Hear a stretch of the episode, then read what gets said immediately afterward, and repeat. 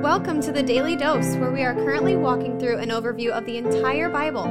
Join us today as we learn the story of Scripture and see God's redemptive plan through Christ from cover to cover.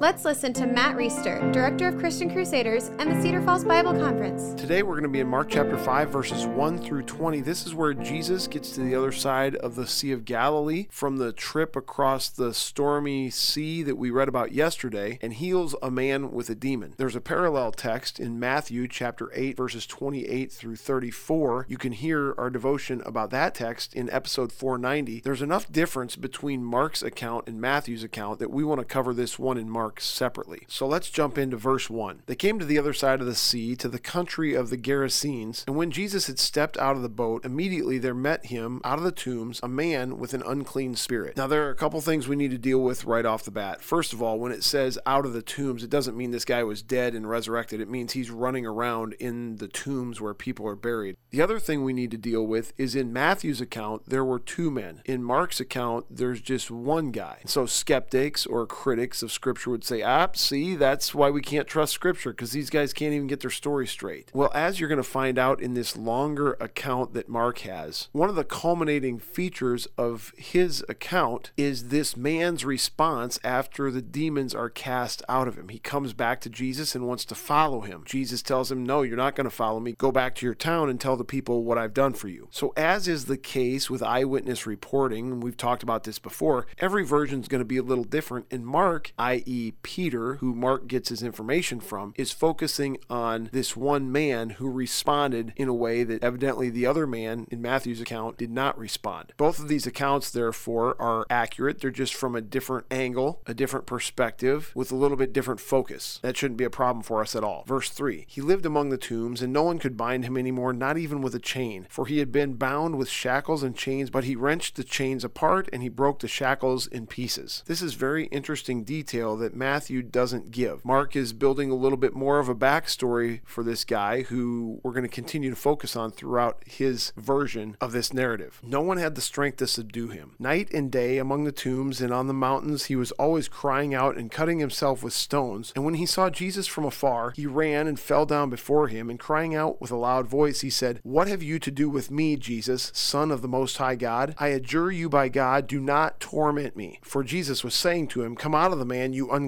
spirit. And Jesus asked him, What is your name? He replied, My name is Legion, for we are many. And the man begged him earnestly not to send them out of the country. Now, a great herd of pigs was feeding there on the hillside, and they begged him, saying, Send us to the pigs, let us enter them. So he gave them permission. Remember that word, permission. And the unclean spirits came out and entered the pigs, and the herd, numbering about 2,000, rushed down the steep bank into the sea and were drowned in the sea. So that's another detail we get from Mark that we didn't get from Matthew. 2,000 pigs, a lot of pigs. The herdsmen fled and told it in the city and in the country, and the people came to see what it was that had happened. And they came to Jesus and saw the demon possessed man, the one who had had the legion, sitting there, clothed and in his right mind, and they were afraid. Remember that word. And those who had seen it described to them what had happened to the demon possessed man and to the pigs. And they began to beg Jesus to depart from their region. As he was getting into the boat, the man who had been possessed with the demons begged him that he might be with him. And he did not permit him, but said to him, Go home to your friends and tell them how much the Lord has done for you and how he has had mercy on you. And he went away and began to proclaim in the Decapolis how much Jesus had done for him, and everyone marveled. Two things I want to talk about, and I mentioned when we were reading the text the word permission. The demons that are in this man ask for permission to go into the pigs, and Jesus grants them permission to go into the pigs. Yet, the demon possessed man who is healed asked Jesus for permission to follow him. In fact, he may be asking if he could be one of his disciples like the 12 disciples, because it says he begged him that he, quote, might be with him. That's the same language that we heard back when Jesus called the disciples earlier in the book of Mark and appointed them so that they, quote, might be with him. At any rate, Jesus' response is to not grant permission to the man who wants to follow him. This seems a little counterintuitive. Jesus grants permission to the demons to do what they want, but he won't grant permission to a man who wants to follow him to do what he wants. What do you make of this? And I don't know the answer, but the fact that permission was used in both cases that close together in the narrative tells me that there's something there that we're supposed to pay attention to. The best I can do without studying it for a few hours or days is to just suggest that God has a plan. Jesus has a plan. And the plan was for the demons to go into the pigs, and the plan wasn't for the guy to follow Jesus. And so that's why he granted permission to the demons, but not to the follower. Instead, he tells the follower, as we've said, to go back and tell his friends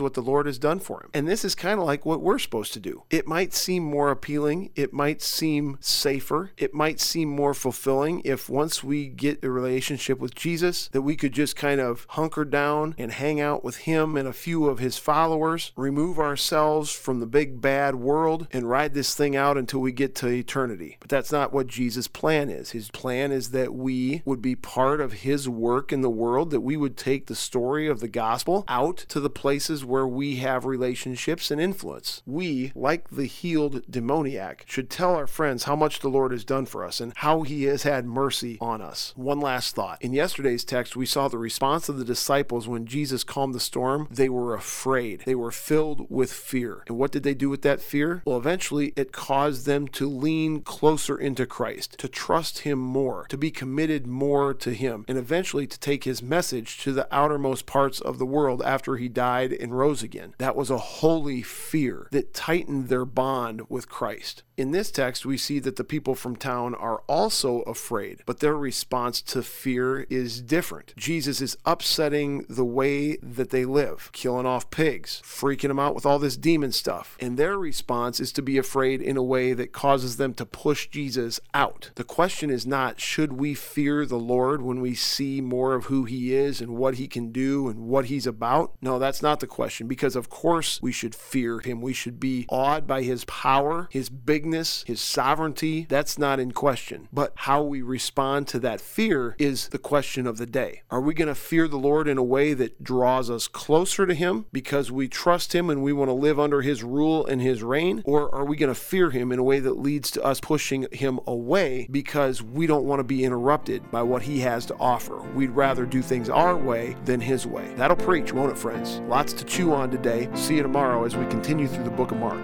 The Daily Dose is a podcast of Christian Crusaders Radio and Internet Ministry. Please subscribe to this podcast, leave a five star rating, share with a friend, and prayerfully consider financially supporting our ministry at ChristianCrusaders.org, where you can also find our weekly 30 minute radio broadcast, which is aired on stations around the world since 1936, and where you can listen to our Conversations podcast featuring inspiring interviews with interesting Christians. Special thanks to our 2022 Daily Dose sponsor, The Family Leader. God designed three social institutions to shape our lives the family, the church, and government. At the Family Leader, they're bringing all three together to honor God and bless our neighbors. Learn how and join them at thefamilyleader.com. That's thefamilyleader.com. We also want to highlight two ministry partners. First is the Cedar Falls Bible Conference, whose conference videos and schedule events are available at cedarfallsbibleconference.com. And please consider joining us for their 101st annual conference from Saturday, July 30th through Saturday, August 6th in 2022. Second, if you or someone you know could benefit from an anonymous online Christian mentor, please visit issuesiface.com, which is provided by Power to Change Digital Strategies. Thank you for listening, and may God richly bless you.